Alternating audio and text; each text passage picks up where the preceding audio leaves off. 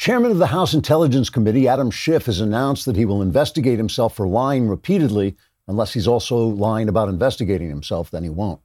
In a statement made through both sides of his mouth at once, Schiff said, quote, "I'm absolutely shocked at my level of dishonesty. I myself heard myself repeatedly say I was an honest person, but it now turns out even that was a lie. I'm therefore going to start a full investigation into myself, unless it turns out that that's also untrue, in which case I'll be forced to investigate that, unless I'm lying about that as well," unquote.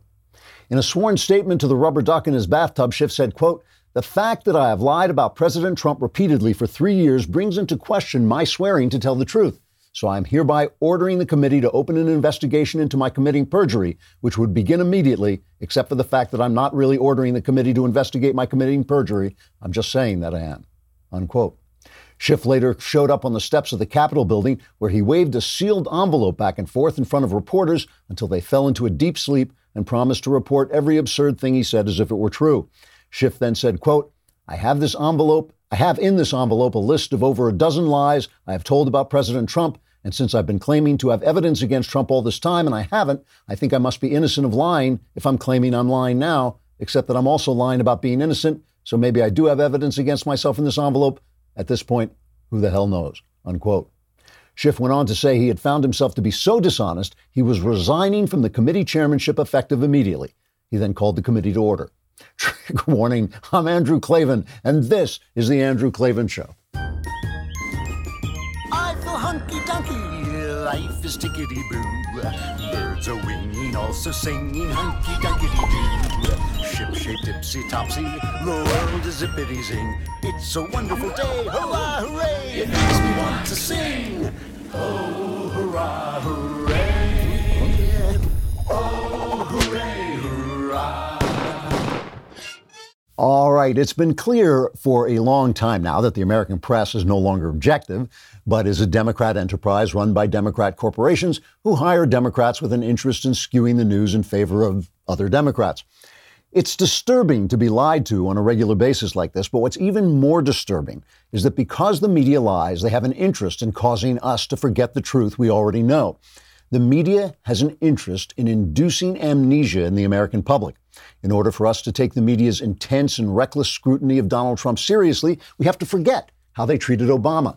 The nothing to see here approach to Obama's misuse of the I R S to silence his critics, or his repeated lies about the tragic disaster in Benghazi and so on.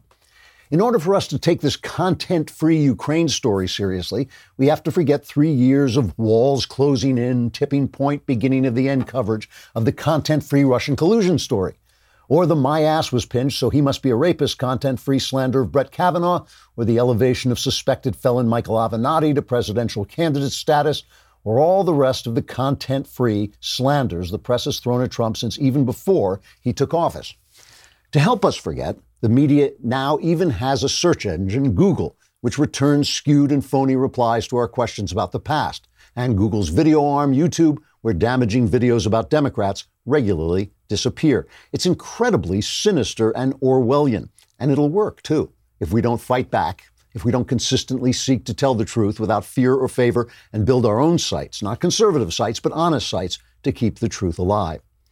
It's not just the press either. All leftism requires induced amnesia. We have to forget the murders of communism, the failures of socialism, the small government capitalist path that led us to the freedoms we have. When our soldiers die fighting for our freedom, we promise never to forget them. But we have children being taught history through the anti-American work of communist Howard Zinn, so that the memory of those who died to make them free is being snuffed out. The left depends on induced amnesia, and our freedom depends on remembering. During this Ukraine nonsense, and it really is nonsense, it may seem to some of you that I've become an apologist for the president, that I'll let him off the hook for anything. It's not true. Trump is not right about everything, not even close, but he's right about the one thing that matters. We are being lied to on a massive scale, and those who are tasked with informing us have instead developed an interest in making us ignorant of not just the present, but of the precious past as well. All right, we will talk more about all of this, but first, let us talk about SoClean. You know, a lot of people have this problem uh, with sleep apnea. I have friends who have it. It really is unpleasant. I don't have it because I never go to sleep, so I never have to deal with the apnea. But with, the, you know, they have those C PAP equipment where you breathe in, it helps you breathe as you're sleeping, and negative health issues can arise when that equipment is not cleaned properly. You want a safe and effective automated sanitizing solution, so get SoClean. It's the world's first automated C PAP cleaner and sanitizer. SoClean kills up to ninety-nine point nine percent of all C PAP germs and bacteria that can build up in your mask, hose, and reservoir. It's easy to use. Just put the mask in, close the lid, and walk away. It works with all the popular C PAP machines and masks. SoClean uses advanced technology to sanitize your C PAP equipment with just the touch of a button. It's the safer, healthier way to breathe cleaner and have a better C PAP experience. And right now for our listeners, you can try SoClean risk-free for thirty nights. Even shipping is free. So don't wait. Go to SoClean dot com to take advantage of this thirty-night risk-free trial and free shipping. Again, that's SoClean dot com. Go to SoClean dot com. So I love all this stuff they're saying now about, you know, whenever whenever the president fights back, they just lie and lie about him. I, you know, it really, again, I'm, it's not, I'm not, I've, I've said everything I have to say about the president and the problems I have with what he does. And when he does things I don't like, I say so. But it's absurd, this Russian collusion story, the Stormy Daniels story, the... Um, And now this Ukrainian thing, which is just nonsense. Everything he did, we've seen it right there on the transcript. To me, it's like, it's it's nothing. It is, it's a nonsense. I don't see why. In in something like ten days, ten days, we've had this rush to impeachment. I just remember impeachment in the past has always taken years to get around. The, even the Russian collusion thing took years to investigate, and that was a complete nonsense. This also is a complete nonsense. We also, every know, and the story is unraveling, and I'll tell you about that. So when Trump fights back, suddenly it's he's lashing out. The trial, oh, he's lashing out. He's angry. Why is he so angry? Why isn't it? Why, you know, why is Obama was civilized? Yeah, well, yeah, Obama was civilized. He got questions like, what enchants you about the presidency, Mister Lightworker? So yeah, he was civilized, but when you get hit by lies for three years in a row, you start to lose your temper. So Trump comes out yesterday and he gives a presser, and he's with the president of Finland. And as he's walking out, an aide hands him a story from the New York Times, which now the Times is kind of buried. But the story is that Adam Schiff saw the whistleblower's report about his Ukraine call before it came out. And Trump comes out and he is ticked. Well, I think it's a scandal that he knew before. I go a step further. I think he probably helped write it. Okay? That's what the word is.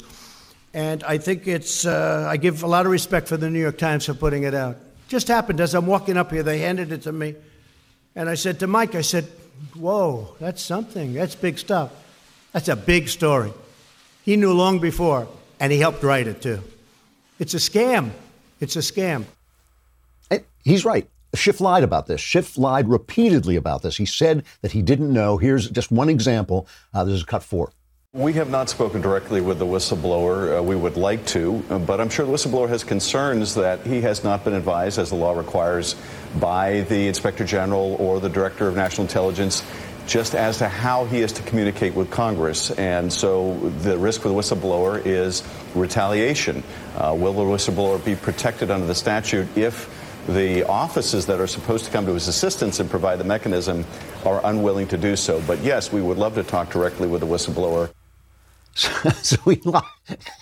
This guy has been lying. I mean, this is what gets me about Schiff. He, li- he lied. Remember, he came out and he said, oh, yes, I've seen the evidence. It's coming out. It's more than circumstantial evidence that Trump colluded with the Russians. And now when they talk about this, when they talk about the collusion story, just watch, you can just listen. If you're listening to them, you can hear them obscure the truth. They keep saying, well, Trump is questioning whether the Russians fiddled with our elections. The Russians always fiddle with our elections. He's not questioning that. He's questioning why he was spied on. Did they have any reason to spy on him? So Trump comes out and he gets angry about this, and he's handed this thing. And you know Trump, he's a big mouth, and he just shoots off at the, shoots from the lip, as they say. And he comes out and he says, oh, and I think Adam Schiff wrote this. And everybody says, well, that's, you know, evidence free. That's evidence free. There's no evidence that he did that. And the thing is, that's true. I mean, there's no evidence Trump did anything wrong with the Ukraine either. With, with Ukraine. People keep telling me I shouldn't say the Ukraine because that's what the Russians used to say to obliterate it as an actual territory. And the reason I keep saying the Ukraine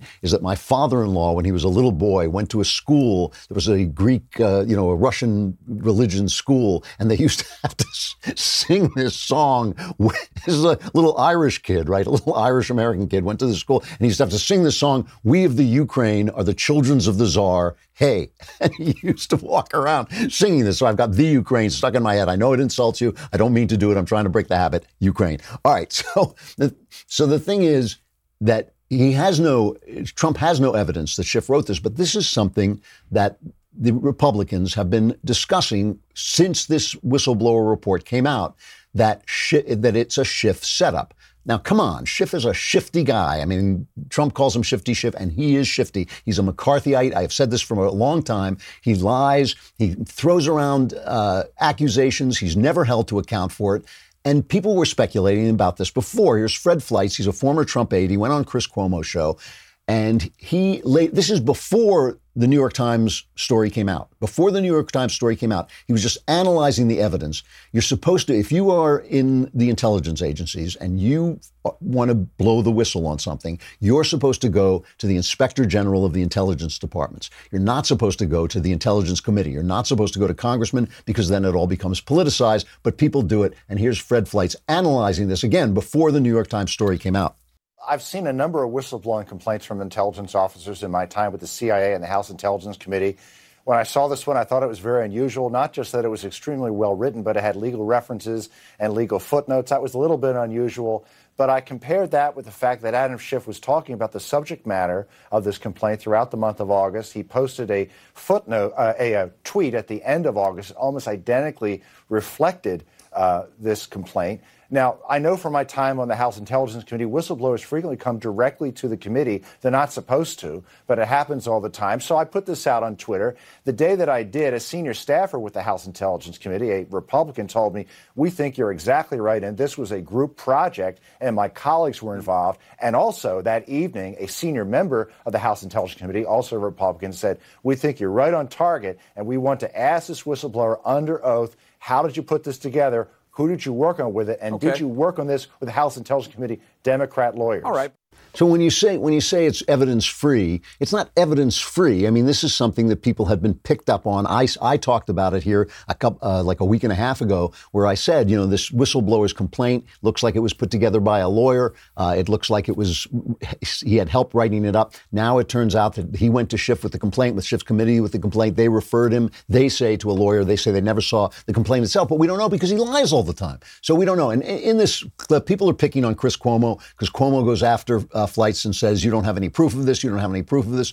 And Cuomo deserves a little bit of that, because where is his intellectual curiosity? Why is it these guys don't want to know how this stuff is going down? Why is it they are only curious about everything Trump does? And they just have this blank spot when it comes to The, the malfeasance of the Democrats. I mean, it's so amazing when you think about it. A reporter, a good journalist, should be suspicious of everybody. I don't listen to Donald Trump and think, oh, yes, everything the guy says is golden truth. I don't I don't think like that. I know the Republicans have an interest, too. Their interest aligns with mine, and I say so. And so I, I agree with them more often. But I know they're, they're working off interests the same as Democrats are. But why is it our press, which is supposed to be reporting fairly, why is it they're completely incurious about how this Russian collusion thing got started? Did the Democrat uh, computer actually get hacked by the Russians? The, why didn't they ever let the intelligence agency see it? If they did, why did the F B I take the Democrats' word for that's what happened? I don't understand that. You know, this story is unraveling. Okay, now just, just so you remember, the story is that Trump called the Ukrainian president and said, I want you to investigate Biden. The transcript comes out, and that's not what he said. He said, do me a favor, investigate. And, and then it was a little garbled, but what he was obviously saying is investigate the story about the Russian hacking on the computers. He wants to know whether this is real and how it, it all got turned around on him. That's what he wants to know about. And this is something, remember, it has nothing to do with Mueller. Mueller said he was not investigating that. They keep bringing up the Mueller report, nothing to do with that. And then later, when the Ukrainian president mentioned uh, Rudy Giuliani coming to visit, Trump also said, yeah, and you should investigate that crazy Joe Biden as well. He, he did not. They keep saying, well, it was a quid pro quo because he withheld aid. Here are two things that come out. One, one is, of course, this story about Schiff. I mean, the story about Schiff really does put this, make this seem like a setup. It makes it seem like a setup. I can't guarantee that's true. Trump is still talking off the top of his head, but he has good reason to feel that Schiff is out to get him. He has absolutely good reason to feel that way. And if anything, if anything, at this point, after three years of this garbage, the press should be suspicious of Adam Schiff. The guy lies, right? He lies, and we've seen him lie, and he's been exposed as a liar, and they keep bringing him back. As I say, it's like Goofy. It's like, oh, okay, well, you lied last time, but are you lying now? I don't think so. You know, it's just, it's just absurd. But the other thing about this was it now seems that the Ukrainians didn't even know about the suspension of U S military aid. When Trump and Zelensky, the Ukrainian president, were talking, they had no idea that the aid had been withheld, so they couldn't have been pressured by the aid. So that doesn't make any sense. So Trump has a right to be angry. And we're going to talk, I'll show you how angry he got, because he really did get angry. Uh, but first, let's talk about Bolin Branch. I have to say, if I seem a little bit discombobulated today, I got zero sleep last night. And the one thing about getting zero sleep is at least I get to enjoy my Bolin Branch sheets. See, you guys just like Bolin Branch because they look good and because you're comfortable, you fall asleep.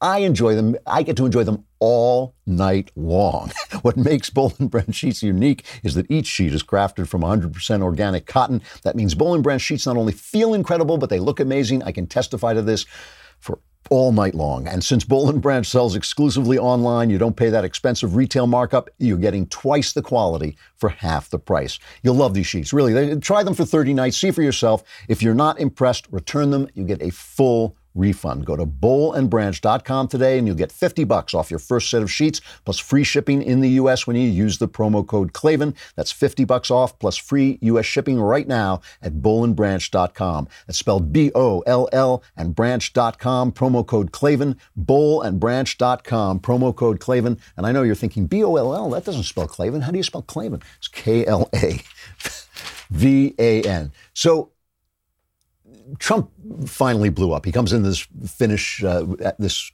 press conference with the Finnish president. And he's talking about this, and Jeff Mason of Reuters starts questioning. And, um, and you know, everybody's defending Jeff Mason of Reuters. And it's not about Jeff Mason of Reuters. I have made this point continually. When the press is corrupt, which the press is, it doesn't matter if the people inside the press are decent people. I'm, Jeff Mason, I'm sure, is a good reporter. Everybody who knows him says he's a great guy. I'm sure he is. I'm sure he is. I, he, I'm sure he didn't deserve this, but the press deserves it, and he's part of the press, and that makes him part of a corrupt system. It's, you know, it's like if you're doing, if there's a system that does something wrong, whatever it is, and you're in that system, you can be a nice version of that system, but you're still corrupted by the system. And that's the problem Jeff Mason has. But everybody's complaining about Trump going off on them, but I can understand it. So Trump finally says, ask a question of the Finnish president. Stop badgering me about this stupid Ukraine story. And Mason keeps asking him a question, and this is Trump's response. Are you talking to me? Yeah, it was just a follow-up of what I just asked. Listen, you, sir. You ready? We have the president of Finland. Ask him a question. I have one for him. I just wanted to follow up on the one that I asked. Did you hear me? What did you want? Did you hear me? Yes, sir. Ask him a question. I, I will. But I've given you a long answer. Ask this gentleman a question. Don't be rude. No, sir. I don't want to be rude. I just wanted you to have a chance to answer the question that I asked you. I've answered everything. It's a whole hoax. And you know who's playing into the hoax? People like you and the fake news media that we have in this country. And I say, in many cases, the corrupt media, because you're corrupt. Much of the media in this country is not just fake, it's corrupt. And you have some very fine people, too. Great journalists, great reporters. But it, to a large extent, it's corrupt and it's fake. Ask the president of Finland a question, please. Okay, I'll move on now. You talking to me? You talking to me? Talking to me? Well, then who the hell else are you talking to? Talking to me? Well, I'm the only one here. So, so, I mean, I feel I feel for both of them here, you know? I mean, I wish, listen, do I wish Trump had more control over his temper? Yes.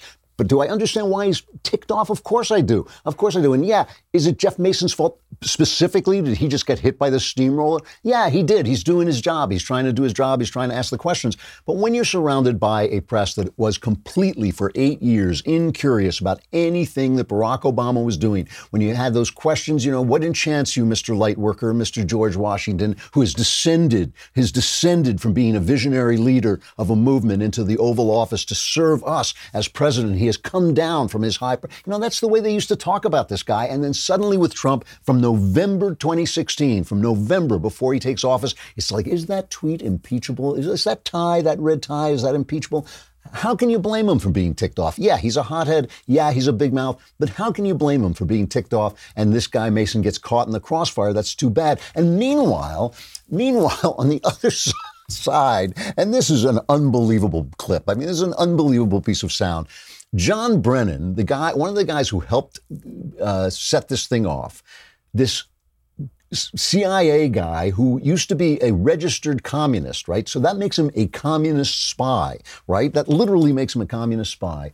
He's on M S N B C, and uh, was that Nicole Wallace, I guess? She says to him, why, why are they investigating you, my friend? Why, why you? Why would, I, and he has, and, and Brennan has no idea why anyone, why would anyone turn, he's, look at this face. Look at this honest face. Here's a guy who's been lying and calling the president treasonous. He, he too, has been calling the president treasonous. And then when the president fights back, it's like on, all on the president. But listen to this. Listen to this. Investigate moi? Listen. Do you understand a motive? I, I don't. And I'm supposedly going to be interviewed by Mister Durham mm-hmm. um, as part of this non-investigation. I remember William Barr, you know, when he was testifying in front of Congress, he said he he didn't understand the predication of the counterintelligence investigation that was launched into Russia's interference in the twenty sixteen election. I don't understand the predication of this worldwide effort to try to uncover dirt, either real or imagined, that would discredit that investigation in twenty sixteen into, into Russian interference. You know, on one hand, the Obama administration is crucified for not doing enough. Mm-hmm. And now they're looking for what we might have done in order to try to understand better and to prevent the Russian interference. And I do agree, it's not just that Trump doesn't care about Russian interference. I think he is hoping that he's going to get it because I, he knows that Russia interfered on his behalf. And I think as he sees his political fortunes dwindling, I think he really is hoping that his pal Vladimir is going to come through once again and help him get elected in twenty twenty if he's going to be in office by then. That's, and she's nodding. She's, I, I, I understand it's M S N B C. They're fighting there for the left, for leftism. I get it. I, you know, I actually respect that they do that out in the open. It's not like C N N or the New York Times where they're pretending to be objective. You know, like Fox, Fox has its point of view and M S N B C has its point of view. But she's sitting there nodding, and the guy is lying to her face, obviously. He's saying that what Trump is doing is he's trying, he's not only trying to disprove Russian intervention. He's hoping that he will get it again from his pal Putin. And remember, Brennan has been talking like this forever. He's been calling Trump a Russian asset. He's been basically saying that, that Putin pulls his strings. I mean, Putin loves this stuff. Putin loves the fact that we're divided and fighting with each other and throwing lies at the president. Putin could care less about Donald Trump or Hillary Clinton. He cares. He could not have known that Trump was going to win the presidency. No one knew. He was going after whatever he, doing whatever he could to cause dissension and to cause trouble and to cause chaos. And he got everything he wanted from the Democrats. And why not? Brennan's a registered communist. Why wouldn't he work with Putin? But that's not the thing. The thing is, everything he just said, why would they investigate me? I was just trying to try, you know, stop Russian collusion. He was spying. He was encouraging spying on an opposition candidate that the C I A, that the F B I, that they would tap the phone of a Republican candidate for a Democrat president is obscene. That's obscene. And we need to know about that. And as Andy McCarthy has pointed out at N R O, they had no predicate. They had no reason to think this. And so they used that stupid Steele report, misinformation, disinformation from the Russians to get it all started. And he's sitting there with the innocent look on his face. It's garbage. All right. Uh, you know, so on occasion, I will actually volunteer to go to the uh, supermarket for my wife, and it takes me hours to find anything. I just take, I, she gives me a list, and I just wander around until somebody takes pity on me. And, you know, people, you need to eat healthy. I eat healthy. I try very hard to eat healthy. But there is a team of on-staff physicians at Brick House Nutrition, which created Field of Greens. And Field of Greens is an easy way for you to add fruits and vegetables to your daily routine without spending hours in the produce section, as I have done. You don't have to hire a home chef. You don't have to take cheap supplements. Field of Greens is made with real U S D A organic fruits and vegetables. It also helps boost your immune immunity using antioxidants and assists digestive health with prebiotics and probiotics. It's like having a doctor and a nutritionist in your kitchen. One scoop of Field of Greens delivers a full serving of fruits and vegetables. Just drop it in a cup of of water, stir, and you're done. And it's also good for smoothies. Uh, the bottom line, this is real food, not extracts. You will look and feel better. Go to brick house andrew dot com and get fifteen percent off your first order just for trying it out with the promo code Andrew. That's brick house andrew dot com, promo code Andrew for Field of Greens. You know, before um, I finish up, well, let me let me just finish up what I'm saying about the the uh, this Ukraine thing. Daniel Henninger, who's no blind Trump supporter at all, he points out that part of the reason that Washington, D C is in a bubble and is actually getting the news later than the rest of us is that they're still reading the newspapers. And when this story came out, the day after the White House released the text of Trump's conversation with the Ukrainian president, the New York Times, under a banner headline, that's that big declared war headline, ran Trump asked for favor in call, memo shows. They spread a reproduction of the transcript across the top half of the page with six sections highlighted portentously in yellow marker. That day's Washington Post filled its first section with an astounding nineteen separate impeachment inquiry stories, each more or less pegged to this single transcript. So they're getting this, this sense like, oh my God, this is the biggest story ever.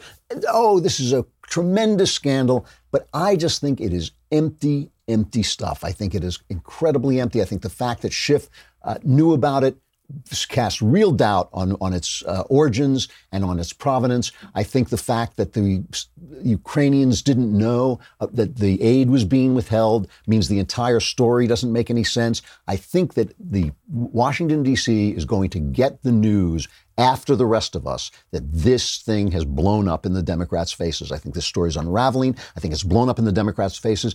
I think the whole thing from beginning to end has been an ugly, ugly attack on Trump, and they deserve everything uh, that they, they get about it.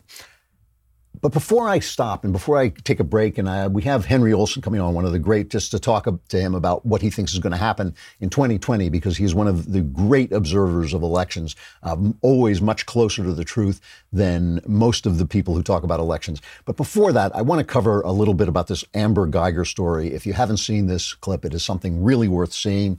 Uh, this is, of course, the policewoman who walked into the apartment of Botham Jean and his door was ajar. She claims she thought it was her apartment. It was right underneath her apartment. This poor man, an accountant, a beloved guy, a Christian guy, was sitting there eating ice cream and watching T V, and she thought he was a burglar, she says, and she shot him. Uh, she was convicted. It became a racial story because she's white and he's black. And this is in Dallas, and people got very tense about it. He, uh, she was convicted of murder and sentenced yesterday to ten years in prison, which is something some people said that's not enough. Uh, but she herself, you know, was very obviously was on the stand. She was in tears about the entire thing. Uh, it's it's a it's a weird story. It's a weird story. Clearly, an act of malfeasance on her part, and something has to be done for this innocent man who's sitting there shot to death in his apartment. It's a tragic, tragic story. The guy's brother gets on the stand during the sentencing hearing, and he, too, is a Christian. And this is what he said about the woman who killed his beloved brother. And I, I wasn't going to ever say this in front of my family or anyone, but I don't even want you to go to jail. I want the best for you, because I know that's what that's exactly what both of them would want you to do. And the best would be give your life to Christ. That's, I'm not gonna say anything else. I think giving your life to Christ would be the best thing that both of them would want you to do. Again, I love you as a person. And I don't wish anything bad on you.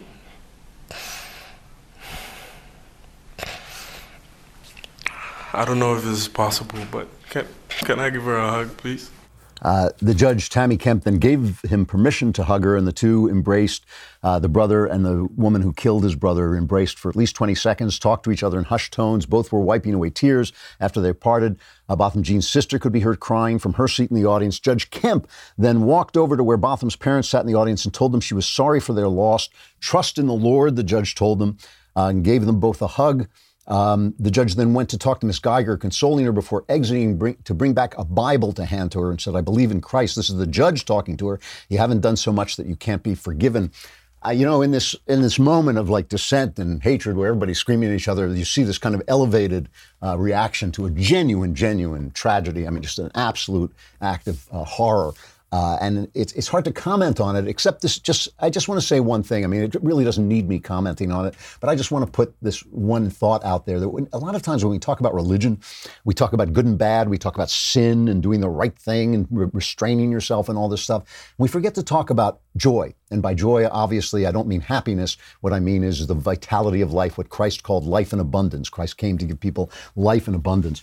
And we don't talk about the joy, but I just ask yourself, here's this guy, Brent, uh, uh, Gene, who is obviously not happy today. He's heartbroken. He's heartbroken. He's going to be heartbroken for a long time, and his scar is going to be there forever. But who do you think, who do you think is going to find joy in life, not, not just the next life, but in this life, faster and recover faster and come back to be with his brother in his heart again faster? This guy full of the love of Christ who forgives, uh, or the person who lives in vengeance and rage all his life. I mean, it, it, people forget, forget that Jesus didn't come to make you good. He didn't come so your mom would be proud of you. He came to give you life in abundance. And I think when you see that, what you're seeing, uh, you're witnessing is life in abundance right in front of you.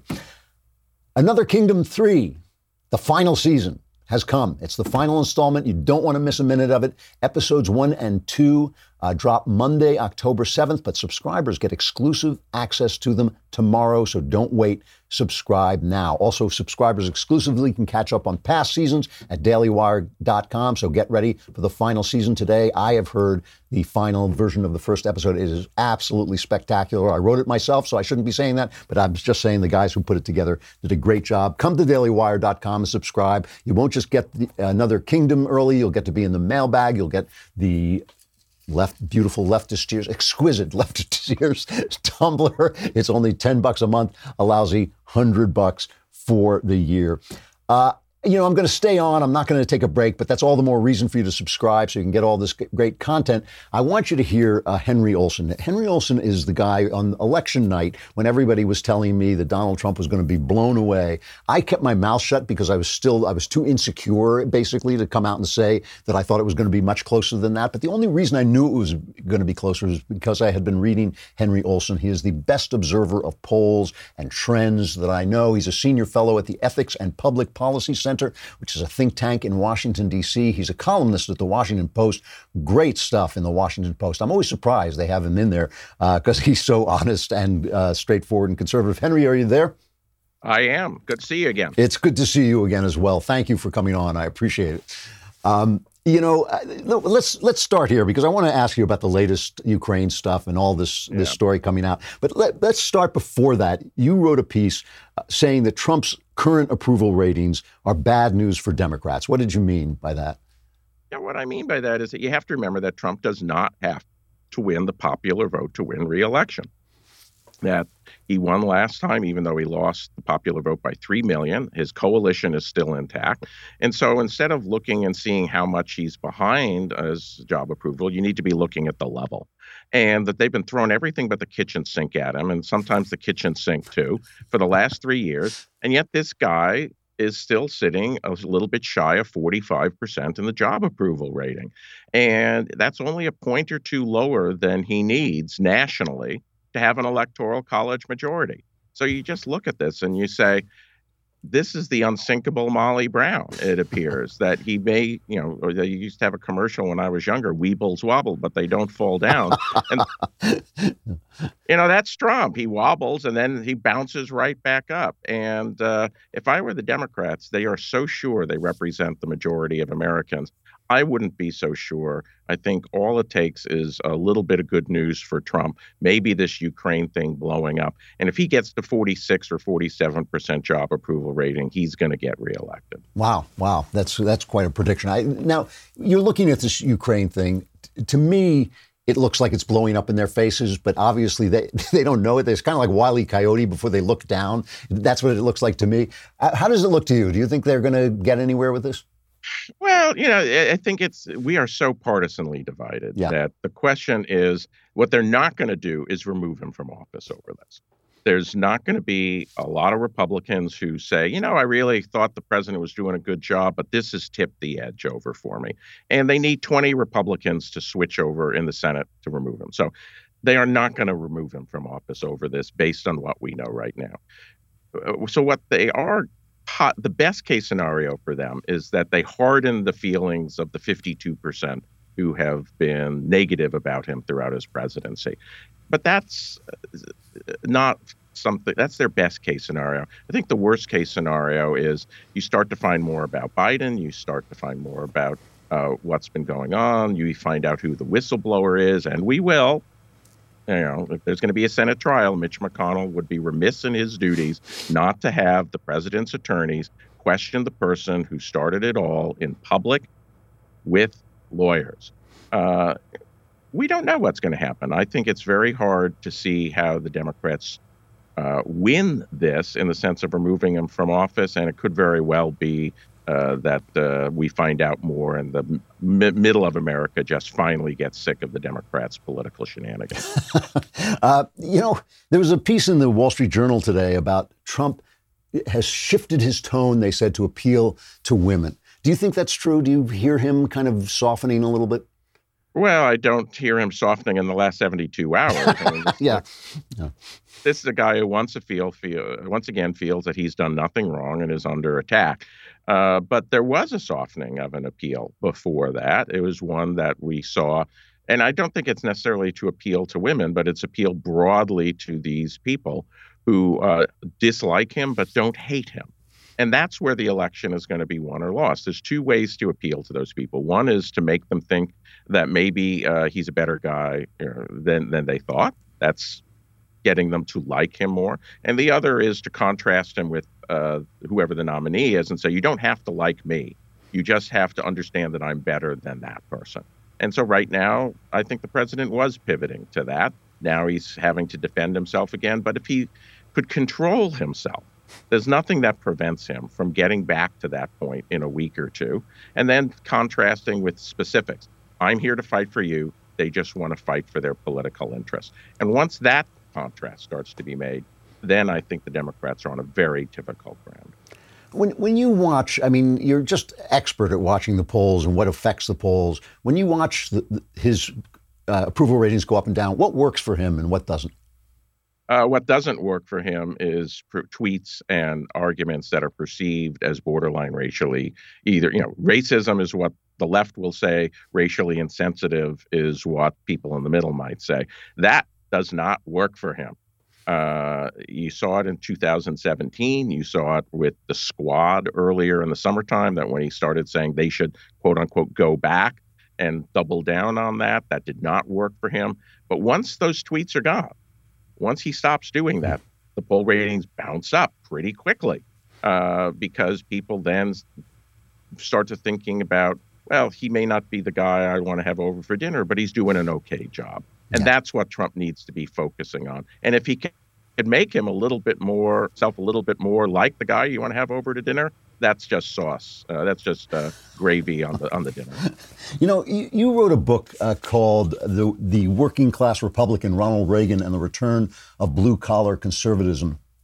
And you, you've been making this argument for a long time that Republicans kind of left Reagan conservatism behind when they emphasized small government and free markets, but forgot the working man and forgot the safety net that Reagan, def- in fact, defended.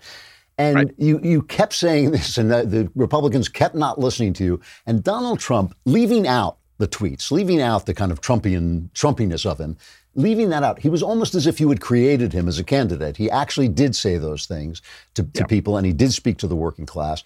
Has he lived up to his promise in in your eyes? Yeah, um, I'd give him a B on that. You know, which is that uh, he he he said. What the working class of America wanted was somebody who had their backs on cultural and economic matters, particularly on economic matters. Uh, he has not moved to cut entitlements. It's something that the Wall Street Journal editorial board absolutely hates. You uh, establishment Republicans wish that he would be doing that. Paul Ryan's criticized him for not doing it. Well, guess what? A majority of Americans don't want that. They don't want Ryanism. If they did, they if they did, Mitt Romney would be in the seventh year of his presidency. um, And uh, so so on that, he gets an A. Uh, he's also done very good on things like trade, uh, which is another strong point of break from Republican orthodoxy. Uh, and I think he gets an A on that. Where he doesn't get as strong of a grade is that I think there are things that he could have been doing, things like increased vocational education, things like uh, really making the infrastructure bill a priority rather than something that he raises up the flagpole and then pulls back down when people don't immediately jump on board. Uh, he should have been making that the focal point of his presidency. Uh, instead, he's been a little more orthodox, but I'd give him a B. Uh, and he certainly made the sort of argument that I was making as far back as two thousand ten, uh, somewhat respectable. And you see some of the younger uh, congressmen and senators are taking a look at that and saying, you know, actually, I think Trump might have been on to something. If we have a sanitized uh, um, uh, P G thirteen rated Trumpism, uh, maybe more people will show up at the movie. Is is that, you know, we keep hearing that uh America is not going to be a, a majority white country, and that's going to make Republicans unelectable. Is there a version of the Republican Party that conservatives can stomach that can appeal even into that new America? Oh, absolutely. You yeah. can you know, look, the, the the largest minority that is going to be growing in strength is the Hispanic minority. Uh, the Hispanic voter is a working class voter. Uh, the median Hispanic makes Uh, like forty-five thousand dollars a year in household income. Median Hispanic is a high school graduate. And it'll probably take their children three or four generations of uh, working their way up, just as every other immigrant group has taken three or four generations to make it so that they are representative at the top. Uh, the African-American community is hugely a working class community. If you cannot talk to these voters where they live, which is that they want opportunity and assistance, they want free enterprise and an active government. You just can't talk to them. Uh, but a Republican Party that does that then distinguishes itself from a socialist, the Democratic Party, that is offensive to a lot of these people's religious values. And res- many immigrants and African Americans remain religious, and is also a group and a, an ideology that is cutting off uh, the private sector opportunity that they want. So if you can move to the middle and talk to these people in ways that say you respect and understand the role the government has, that allows you to do what Reagan did, which is cast the Democrats and their left as uh, as the adversary. And uh, that is what can make what Reagan called the new Republican Party. Henry Olson, you can find his work in the Washington Post, his excellent work in the Washington Post. He's the author of The Working Class Republican, Ronald Reagan, and the Return of Blue Collar Conservatism. Henry, thanks so much. I hope you'll come back as the election approaches and talk some more. I'd love to be back. Thanks for having me, Andrew. Thanks. Thanks very much. All right, time for a quick final reflection. I have to play this troll that was pulled off in Winchester, Massachusetts. This is the local Boston station uh, covering this, one of the great Uh, trolls. Somebody's putting up signs through Winchester. Controversial signs are popping up in Winchester about Muslim women that are causing confusion and outrage. But now the debate has been sparked here in Winchester. Are these free speech or hate speech? It says Islam is right about women. They read Islam is right about women. Several more found at the elementary and high schools and Unitarian Church. It's unclear who they target, women or Islam. This is one of about a dozen signs found here in Winchester. People we talk to say they don't even know what it means. The sign itself is confusing. It's subject to interpretation. I really don't know because everybody has their own opinion and I respect it. Mm-hmm. Everybody's entitled to say whatever they want. Anita Davison says she spotted this flyer Wednesday morning on Main Street in Winchester Center. It says Islam is right about women. I tore the first one down, and then when I saw a second one, I decided to bring it to the police department here. People in town say they think the signs are referring to strict laws applied to women. I think that um, putting signs up that make people feel uncomfortable is unfortunate, particularly in this time and age. I asked the cop, if you caught me posting a sign like that on one of these poles, would you arrest me? The officer said it's complicated.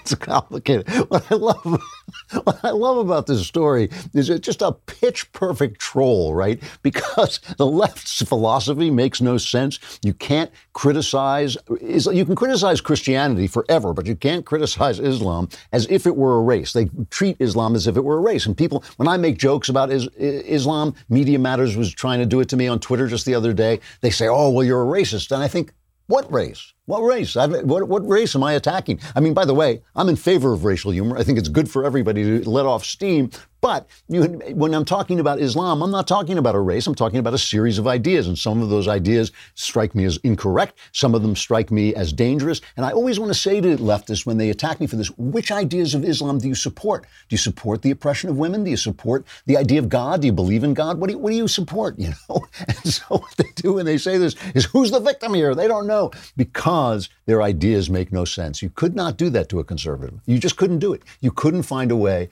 where the guy wouldn't know who was being offended or whether it was right or wrong, unless it was just pure gibber- gibberish. It is an amazing troll, and it just points out the fact that leftism makes no sense. That's why it depends on shut-uppery and amnesia. That's why.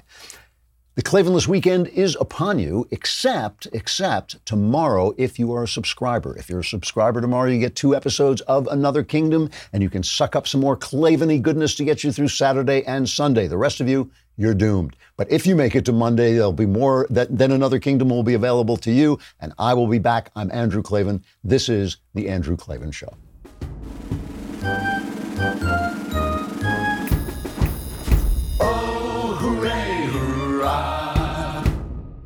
Hey, if you enjoyed this episode, don't forget to subscribe. And if you want to help spread the word, give us a five-star review and also tell your friends to subscribe too. We're available on Apple Podcasts, on Spotify, wherever you listen to podcasts. Also, be sure to check out the other Daily Wire podcasts, including The Ben Shapiro Show, The Matt Walsh Show, and The Michael Knoll Show. Thanks for listening. The Andrew Clavin Show is produced by Austin Stevens and directed by Mike Joyner. Executive producer, Jeremy Boring. Senior producer, Jonathan Hay, and our supervising producers are Mathis Glover and Robert Sterling. Assistant Director, Pavel Wydowski. Edited by Adam Sayevitz. Audio is mixed by Mike Cormina. Hair and makeup is by Jesua Alvera. Animations are by Cynthia Angulo. And our production assistant is Nick Sheehan. The Andrew Clavin Show is a Daily Wire production. Copyright Daily Wire twenty nineteen. If you prefer facts over feelings, if you aren't offended by the brutal truth, if you can still laugh at the nuttiness filling our national news cycle, well, tune on in to The Ben Shapiro Show, where you'll get a whole lot of that and much more. We'll see you there.